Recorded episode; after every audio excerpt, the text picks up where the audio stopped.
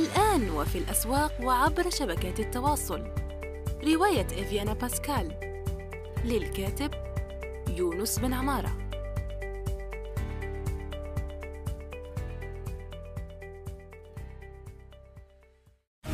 يونس توك خلاصة قراءات وتجارب في ميدان الترجمة والكتابة وصناعة المحتوى. تأتيكم أسبوعيا في قالب مميز وشيق يقدمها الكاتب والمترجم يونس بن عمارة. إن خير من استكتبت قلم قوي وفكر رصين. استكتب. منصة صناعة المحتوى النصي في العالم العربي. السلام عليكم ورحمة الله وبركاته. في حلقة جديدة من يونستوك طاب مساءكم وأسعد الله صباحكم حسب الوقت الذي تستمعون فيه إلى هذه الحلقة من البودكاست.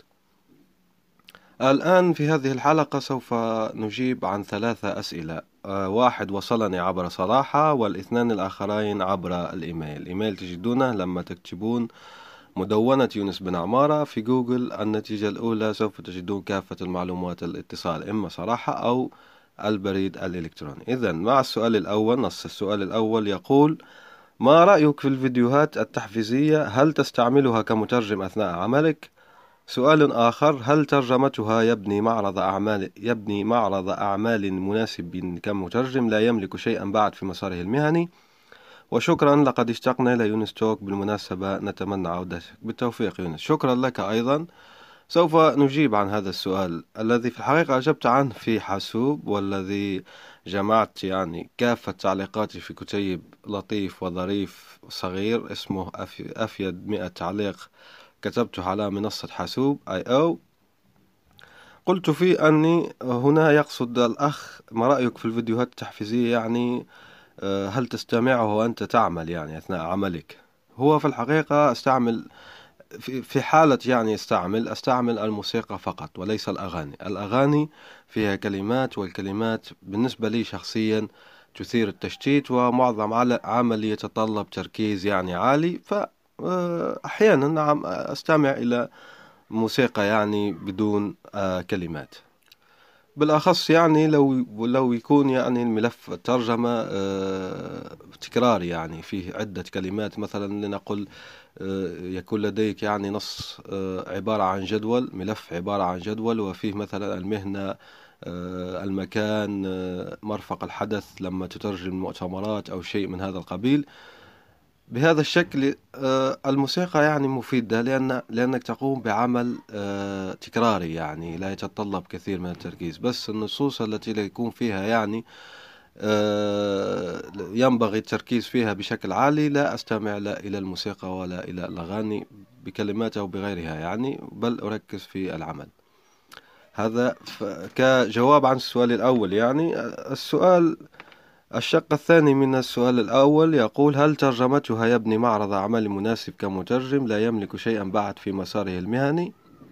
هي مفيدة بس فيها مشكلة الحقوق يعني فيها مشكلة الحقوق آه لما ينتشر مثلا فيديو كبير كثير يعني فيديو محفز تحفيزي بشكل كبير جدا في الإنترنت ويصبح فيروسي يعني فيرال آه حاجة يعني منتشرة جدا وبائية.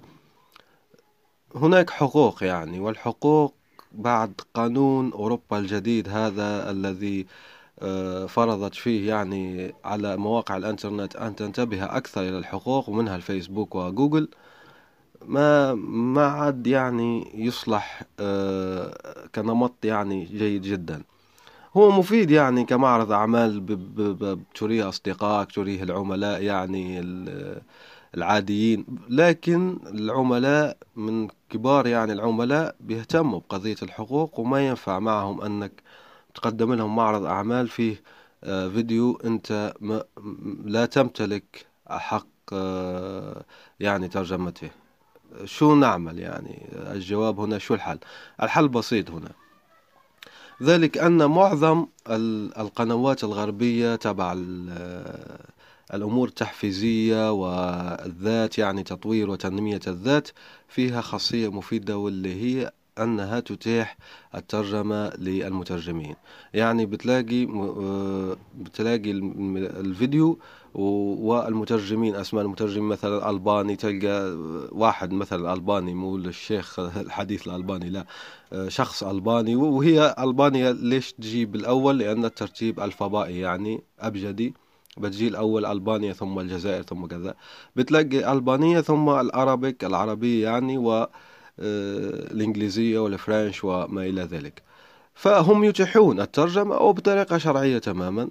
يعني أنت بيكون لديك معرض أعمال بس في اليوتيوب واسمك موجود يعني بعد ما يوافقوا على آه، الترجمة تبعك بيظهر اسمك كمترجم في ذلك الفيديو المشهور بتكون فيه في يعني 13 مليون مشاهدة مليون مشاهدة. وهذا ممتاز لك هذا ممتاز لأن الترجمة العربية التي تظهر للجمهور آه، العربي بتساعدك واسمك بينتشر أكثر وأيضا طريقة شرعية تماما بيمكنك وضع الرابط في معرض أعمالك.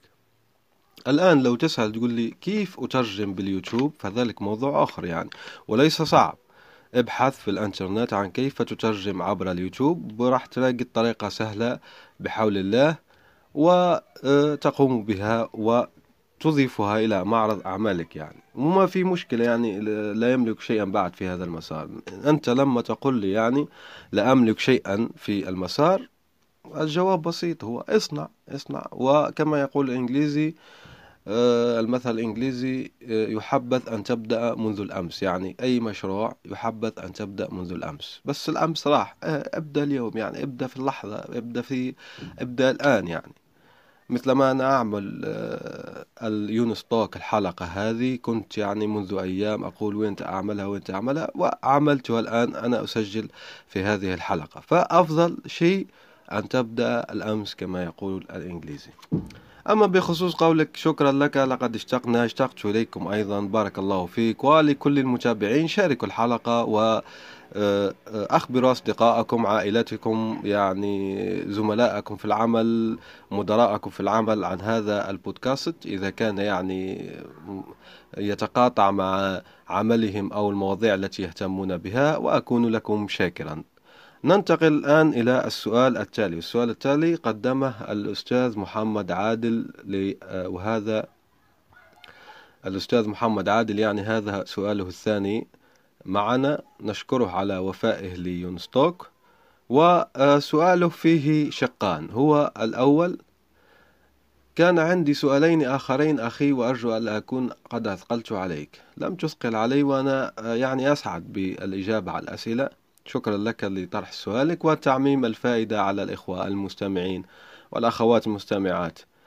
إذا الشق الأول أنا في السنة الدراسية الأولى لي بالجامعة وهاي تعتبر بدايتي بالترجمة فهل استخدامي لل CAT tools؟ ال CAT tools نعيد ونجدد هي آه، أدوات الترجمة بمساعدة الحاسوب يعني اختصار الإنجليزي لهذه الكلمة بتسمى بال CAT tools.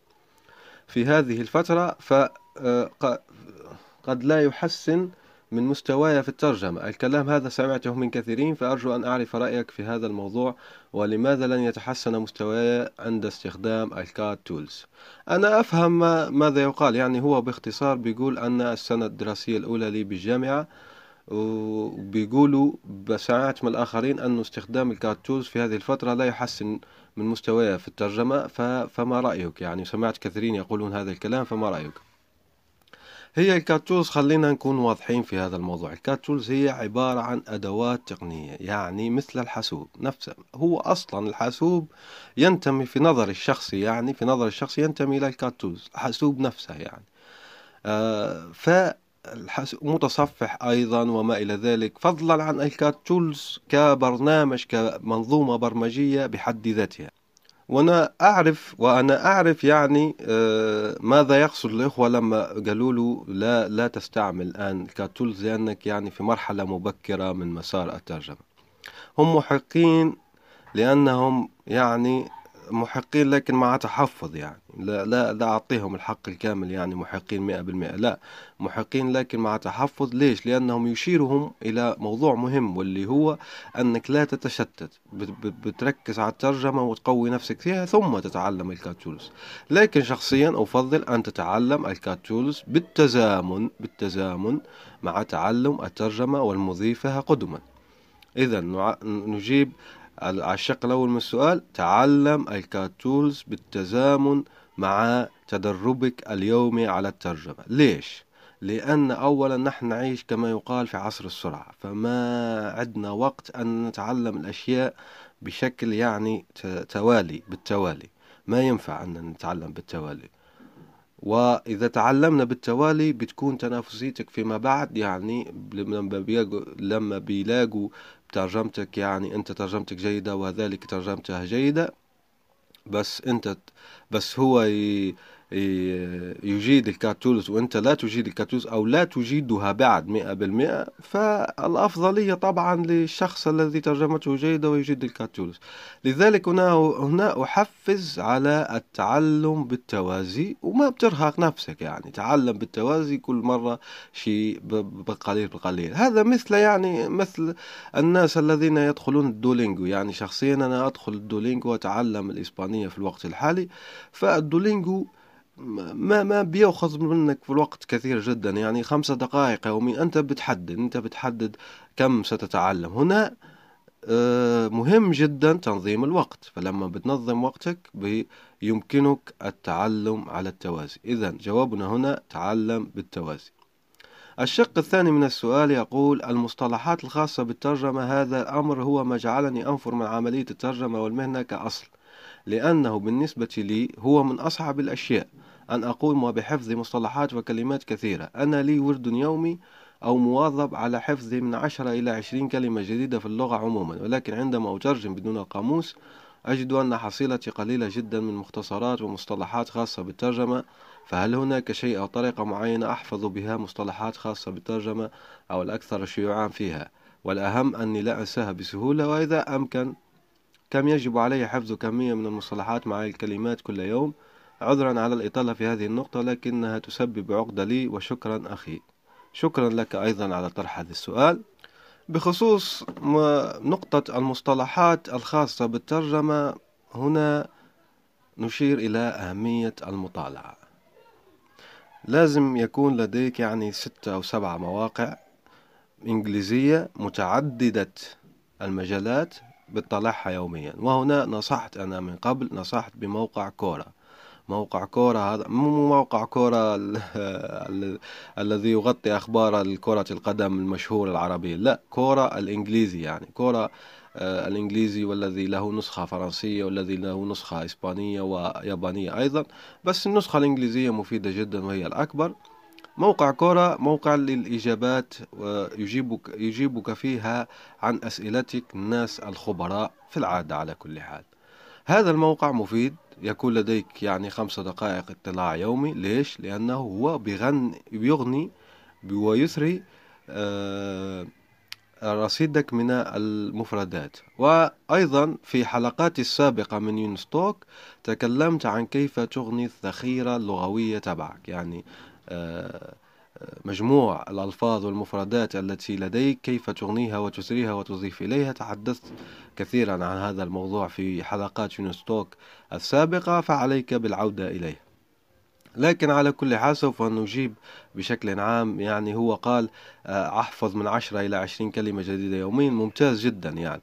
بس أنت لما بتحفظ يعني كلمات جديدة لكن ليست متخصصة يعني بتحفظ كلمات آه، خلينا بنقول مثلا آه، ريادة أعمال بالإنجليزية أو ride sharing يعني مثلا مثل كريم كريم وأوبر ride sharing sharing service يعني خدمة آه، مشاركة الركوب هذا الترجمة الحرفية أو خدمة حجز السيارات كما تقول موقع كريم الرسمي باللغة العربية. فهنا يعني هذه المصطلحات وهذه الأشياء التي تتكرر في الإعلام آه، يجب أن نكون مطالعين جدا لكي نكتسبها يعني. فتكتسبها وبتصبح شيء عادي. أما الشيء المتخصص يعني يعطوك وثيقة متخصصة في موضوع معين. فليس بالضرورة أن تترجم بلا قاموس. أنت هنا خاصة لو تكون يعني مترجم تحريري. أنت لست مترجم شفوي. إلا إذا كنت يعني تهدف إلى أن تصبح مترجم شفوي. لو كان هدفك أن تصبح مترجم شفوي فهنا لن أفيدك جدا لأني شخصيا لست مترجم شفوي. فهناك أيضا في اليوتيوب آه، يعني محتوى مفيد جدا في الترجمة الشفوية تابعه هو يفيدك. نحن هنا نتحدث عن التحريري فالتحريري لست مضطر في الوثائق الخاصة المتخصصة يعني في مجال معين مثل الطب أو البترول أو شيء أن تترجم بلا قاموس بل بالعكس يجب أن تستعمل القاموس. لكن ما هو المعيار؟ يعني ما هو المعيار؟ آه، كي أقول يعني بدأت أخرج من آه، المرحلة الابتدائية في هذا في مجال الترجمة التحريرية. المعيار سأقول لك هو أن تقرأ المجلات المبسطة يعني المجلات العادية مثلا بوب ساينس أو MIT Technology يعني بشكل عام يعني لأن حتى MIT Technology متخصصة نوعا ما و آه، الجرائد يعني الجرائد العامة الإنجليزية. فلما بتوصل مرحلة أنك تقرأ الجرائد وترجع إلى القاموس مرة فقط أو مرتين فأنت هنا خرجت من مرحلة اسمها الابتدائي يعني. فشخصيا أنا حاليا وأي مترجم محترف يعني بيقرأ مقال أي مقال يعني في آه، المجال العام في الصحافة العامة يقدر يترجمه دون دون استعمال القاموس عادي يعني. هنا هذا المعيار يعني لازم تصله وهنا خلينا نحدد يعني لو لو بتروح للجرائد المتخصصة يعني الجرائد المالية لنقل مثلا جريدة مالية فاينانشال تايمز على سبيل المثال فاينانشال تايمز مشكلة يعني هي جريدة بس صحيفة بس هي متخصصة جدا فلما بتكون مع لعند ما, ما عندك مصطلحات مالية وما عندك مصطلحات آه، آه، اقتصادية لا لن تستطيع بلا قاموس استحالة يعني تترجمه بلا قاموس لا نحكي عن الأشياء العامة. الأشياء العامة نقصد بها مثلا خبر حصول تلك الصورة في انستغرام آه، صورة البيضة على آه، أكبر عدد من الإعجابات. فهذا شيء يعني عادي وبتترجمه بدون قاموس شيء طبيعي. فهذا هو المعيار. أرجو أن أكون قد أجبتك في هذا الشق من السؤال. ونذهب الآن إلى سؤال الأستاذ عمر العجيمي المستمع الوفي لهذا البودكاست. نشكره مجددا من هذا المنبر. يقول الأستاذ عمر آه، العجيمي مرحبا أخ يونس كيف حالك؟ آه، أنا بخير وأرجو أن يكون كل المستمعين هنا بخير وصحة وعافية وأتمنى لهم السعادة والنجاح في حياتهم على كافة الأصعدة بحول الله. يقول الأستاذ آه، أتمنى أن تكون أنت وكل أهل الجزائر بخير. شكرا لك. لدي سؤالان أعتقد أنهما مهمان لأي مترجم في هذا العصر. أقول أن يعني شكرا جدا لهذا السؤال لأن أو لهذا السؤالان لأنك تفيد يعني الناس لما بتطرحهم نيابة عنهم وبتستفيد أنت شخصيا أرجو ذلك. أما الأول يقول عمر آه، فهو عن أهمية القراءة الواعية للمترجم وما هي الأساليب التي ينبغي اتباعها للاستفادة من القراءة الواعية والمطالعة لاحقا في عملية الترجمة. وأما الثاني فهو إذا أراد المترجم أن يفتتح مدونة فما هي الأقسام التي يحبذ وجودها في هذه المدونة؟ وبعبارة أخرى لمحة بسيطة عن محتوى المدونة أم هي فقط معرض أعمال يعرض فقط على العميل ليس أكثر؟ طبت وطابك طبت وطابت أيامك وطابت أيامك أيضا وأسعدك الله. الشق الأول من السؤال يقول أهمية القراءة الواعية. كررت من قبل يعني كررت كثيرا أهمية المطالعة. المطالعة شيء ضروري وليس ترف أو شيء زائد. خلينا الآن نؤكد جدا على موضوع المطالعة إلى درجة أني سأقول الآتي لابد على المترجم الذي يريد الاحتراف أن يتحول إلى وحش قراءة. يعني يتحول إلى وحش القراءة يعني ممكن. هذا الكلام يعني مبالغ فيه كثير. لا مش مبالغ. أؤكد يجب أن يتحول إلى وحش قراءة. والشيء الآخر لا ينتظرن القمر حتى يكتمل لكي يتحول إلى وحش قراءة أو ذئب قراءة. أكيد يعني أنا أتيت بهذه الكلمة بأسلوب يعني طريف لكي أؤكد على أهمية القراءة. القراءة والمطالعة الواعية. يجب أن يكون المترجم قارئ نهم. يجب. هذا شيء ضروري. لا مفر منه لا مناص منه لا غنى عنه لا يعني ما في شيء يعوضه. يجب أن تقرأ. حاليا شخصيا أقرأ يعني آه، آه، في كتابين. كان كتاب يعني قرأته من مدة وأنصح به. مفيد جدا. مفيد جدا أيضا للحالة النفسية للاستقرار الحالة النفسية وللتخطيط للمستقبل وللعيش بطريقة آه، ممتازة وفي سلام داخلي. عنوان الكتاب هو تأملات لماركوس أوروليوس بترجمة مصطفى عادل الدكتور مصطفى عادل وهو مترجم ممتاز. أنصح به هنا لما بتقرأ بتعرف الترجمة كيف تمشي. والأستاذ مصطفى عادل لديه كتاب جديد صدر 2019 اسمه آه، طريقة العيش آه، نسيت اسمه بالضبط لحظة سوف آه، أستشير هاتفي وأقول لكم ما عنوانه. عنوان الكتاب هو آه، الفلسفة طريقة حياة. هكذا يعني. بالضبط. الفلسفة طريقة حياة. التدريبات الروحية من سقراط إلى فوكو بيير هادو. نقله إلى العربية وقدم له وزوده بالتعليقات والشروح الدكتور عادل مصطفى مشكورا.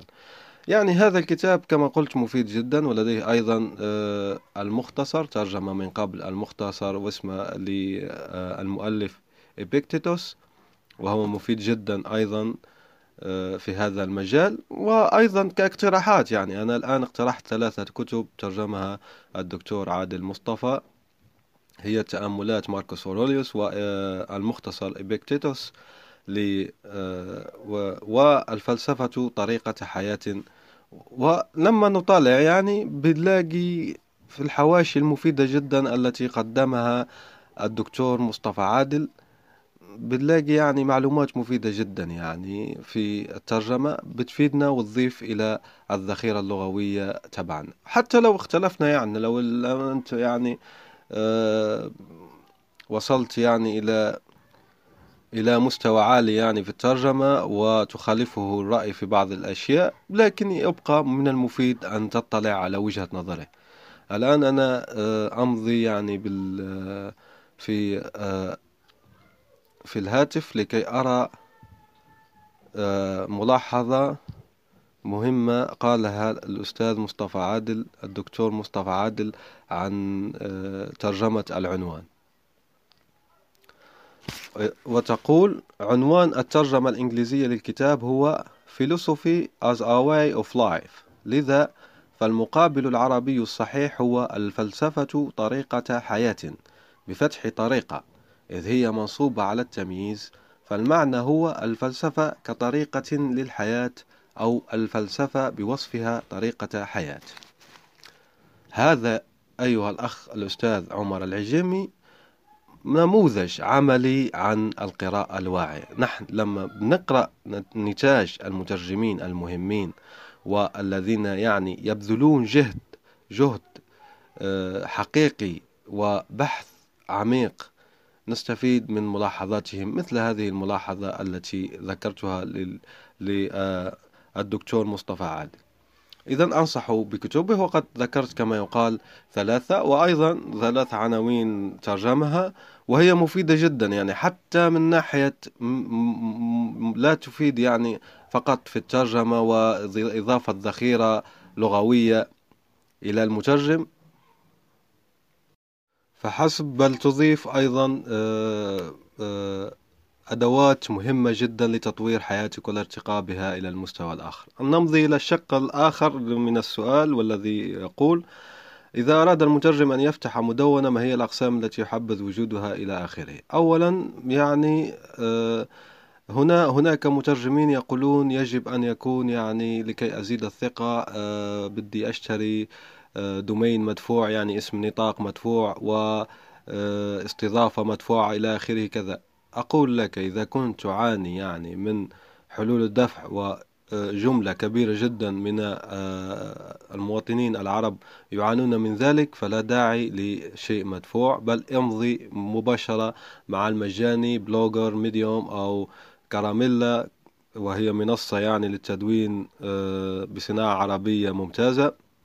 حسب قول الإخوة الذين جربوها أو ووردبريس المشهورة وأنا أفضل على كل حال ووردبريس كتفضيل يعني شخصي فامضي يعني مع المجاني. أما الأقسام فهي نبذة عنك فبتقدم نبذة عنك وحبذا لو يكون لديك يعني آه، رابط مباشر إلى صفحتك في اللينكدين أو صفحة في الفيسبوك تكون يعني احترافية صفحة عمل وليست يعني صفحة شخصية ودية للعائلة وما إلى ذلك بل صفحة عمل. يمكنك فتح صفحة خاصة بك تتعامل كصفحة أو تويتر إن كنت تفضل تويتر أو آه، المنصة التي تفضلها. فيكون نبذة عنك تكون مكتوبة بشكل جيد. وهناك أيضا آه، آه، مقالات يكون لديك مقالات ثم تكتب مثلا نموذج من ترجماتي وأنا كما تعلمون أحب العملية يعني أحب النماذج العملية وسوف أذكر آه، هنا نماذج عملية عن الموضوع وهي وسوف تجدونها كروابط مباشرة في التدوينة الخاصة بهذه الحلقة. وهي مدونة سارة شهيد مترجمة وكاتبة صانعة محتوى محترفة نحييها من هنا. بارك الله فيها على الفائدة التي تقدمها للمجتمع الفريلانسر العربي وهي تنشط في حاسوب وغيره سوف أضع رابطه. وهناك المدون أيضا فادي آه، هادي الأحمد. قلت هادي أعكس في الأسماء عذرا. هو اسمه آه، هادي الأحمد. سوف أضع أيضا رابطه. وهو يقول يعني في مدونته حياتي غير مثيرة للاهتمام. في العكس هي حياته مثيرة للاهتمام بالنسبة لي. لكن هو يعني يستعمل الطرافة وأسلوبه محبب للنفس ويمكنك تعلم الكثير منه. وقام مشكورا بنشر مجموعة سلسلة كاملة من آه، التدوينات الخاصة بكيف تبدأ في في التدوين. مفيدة جدا. لذلك أنصح بمتابعته. للاستفادة. وهناك أيضا آه، مدونة قطار الترجمة. نسيت اسم المترجمة المترجمة التي تديرها لكن سوف أضع يعني رابطها. قطار الترجمة أعتبرها مثال ممتاز عن كيف يجب أن تكون مدونة المترجم الحر في العالم العربي. أؤكد على ذلك لأن هي المثال العملي عما نحكي عنه هنا مدونة قطار الترجمة. وهناك قلنا هادي الأحمد وقلنا آه، سارة شهيد وقلنا آه، مدونة قطار الترجمة. هذه سوف تعطيك نماذج عملية عن ماذا يجب أن يكون في في المدونة التي سوف تشكل معرض أعمالك الذي تقدمه للعملاء. وأيضا يجب أن تكون لديك هنا لمسة شخصية يعني ليس بالضرورة أن تتقيد آه، بالأقسام التي يفتحها الآخرون أو يتطلبها الآخرون. لكن بشكل عام الأقسام هي نبذة يعني آه، شيء يعرفه بنفسك مثل ملف تعريفي أو شيء من هذا القبيل سيرة ذاتية صغيرة ونماذج عن الترجمة آه، بشكل روابط أو تضعها مباشرة في الموقع. وبيكون لديك آه، شبه مدونة يعني مقالات عامة من كتاباتك أو آه، يعني مثلا لو لو تكون آه، تكتب قصص قصيرة فتضع قسم قصص قصيرة لو تكون يعني مثلا تكتب سكريبتات للفيديوهات تضع قسم الفيديوهات التي كتبت يعني نصوصها بتضع روابط إما بشكل مباشر لليوتيوب يعني أشاهدها على موقعك أو كروابط آه، تذهب بي إلى الموقع الذي يريني ماذا عملته. والأقسام يعني حسب أنت مثلا آه، الأستاذ عمر العجيمي آه، حدثني أنه يتعامل مع طلبة الدراسات العليا. فهنا لما أنت بتتعامل مع الدراسات العليا يمكن أن تخصص قسم خاص بهم في مدونتك. مثلا قسم الدراسات العليا يعني الترجمة لطلبة الدراسات العليا وبتقدم نصائح وبتقدم آه، محتوى المفيد حسب خبرتك في هذا المجال. يعني أنت بتكيف المدونة أو الموقع معرض الأعمال حسب تخصصاتك وحسب أنت ما يمكنك تقديمه. وهنا أيضا هناك عدة آه، مصادر مفيدة في المحتوى الغربي بالأخص الإنجليزي عن كيف تصنع بورتفوليو يعني مدونة شخصية لعرض الأعمال. هنا يجب أن نقدم ملاحظة مهمة جدا جدا وهو أن معرض الأعمال لا يجب أن تدخل فيه أي مواضيع سياسية إلا إلا إذا كنت أنت يعني وهنا هذه حالة لا, لا تنتمي إلينا لأن نحن نتحدث عن الترجمة.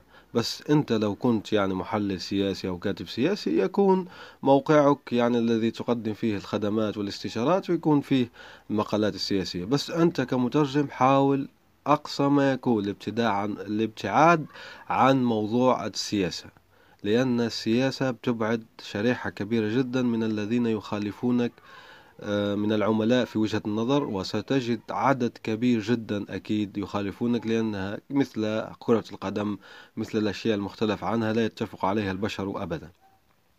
لذلك نحن لما نتحدث في البزنس بزنس is business فخلي الأمور في البزنس فقط ولا تدخل الأشياء التي هي مثار خلاف ومثيرة للجدل وبتخلي الأشياء فقط للعامة وحتى المتخصصة إذا كانت شريحة يعني عملائك متخصصة جدا بتخلي الأمور متخصصة وتبتعد عن أمور الخلاف لكي تصل إلى أكبر عدد ممكن من العملاء. آه، رزقكم الله من واسع فضله وشكرا للاستماع حتى هذه الدقيقة.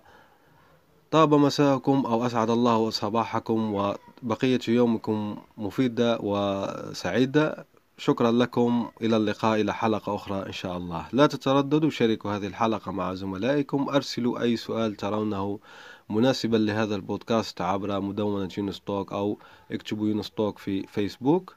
شكرا لكم. إلى اللقاء. سلام. إن خير من استكتبت قلم قوي وفكر رصين. استكتب. منصة صناعة المحتوى النصي في العالم العربي. نأمل أن يكون موضوع هذه الحلقة قد نال استحسانكم. انتظرونا في الأسبوع القادم ولا تنسوا مشاركة الحلقات والاشتراك بالبودكاست. علما أنه بإمكانكم مراسلتنا باقتراحاتكم للتحدث عن أي موضوع يتعلق بالكتابة والترجمة وصناعة المحتوى.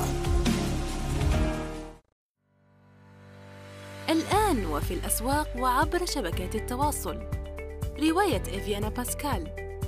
للكاتب يونس بن عمارة.